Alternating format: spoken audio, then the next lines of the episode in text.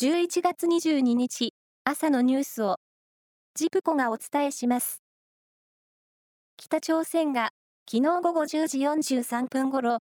北西部トンチャンリから南方向に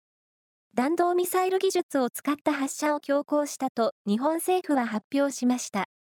8月に続き3回目の軍事偵察衛星の打ち上げに踏み切ったとみられます。岸田総理は弾道ミサイルの可能性があるものは、沖縄上空を太平洋へと通過したと述べました。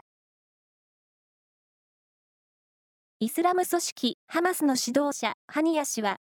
イスラエルがパレスチナ自治区ガザでハマスとの戦闘を休止するのと引き換えに、ハマスが拘束する人質を解放する交渉の合意が近づいていると表明しました。交渉はアメリカやカタールが仲介していて、アメリカのバイデン大統領も20日に合意が近いと明言しています。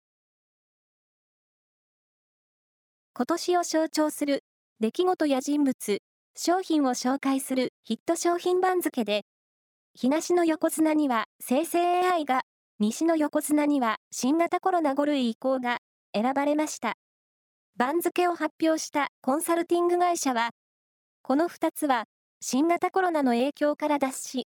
新たな時代の兆しが見えた、今年の社会や仕事のあり方に変化を与えたと評価しました。プロ野球、オリックスやメジャーリーグのマリナーズなどで活躍したイチローさんが昨日、東京ドームで自らの草野球チームを率いて高校野球女子選抜と対戦し、ピッチャーを務め、5安打、完封としました。50歳のイチローさんは、140キロ近い速球を武器に、9つの三振を奪い、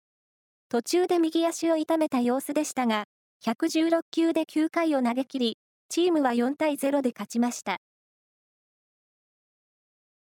サッカーのワールドカップアジア2次予選は昨日、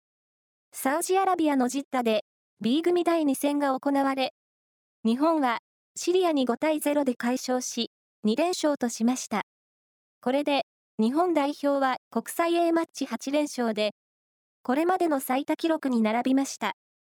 来年3月に行われる第3戦で、日本は北朝鮮と顔を合わせます。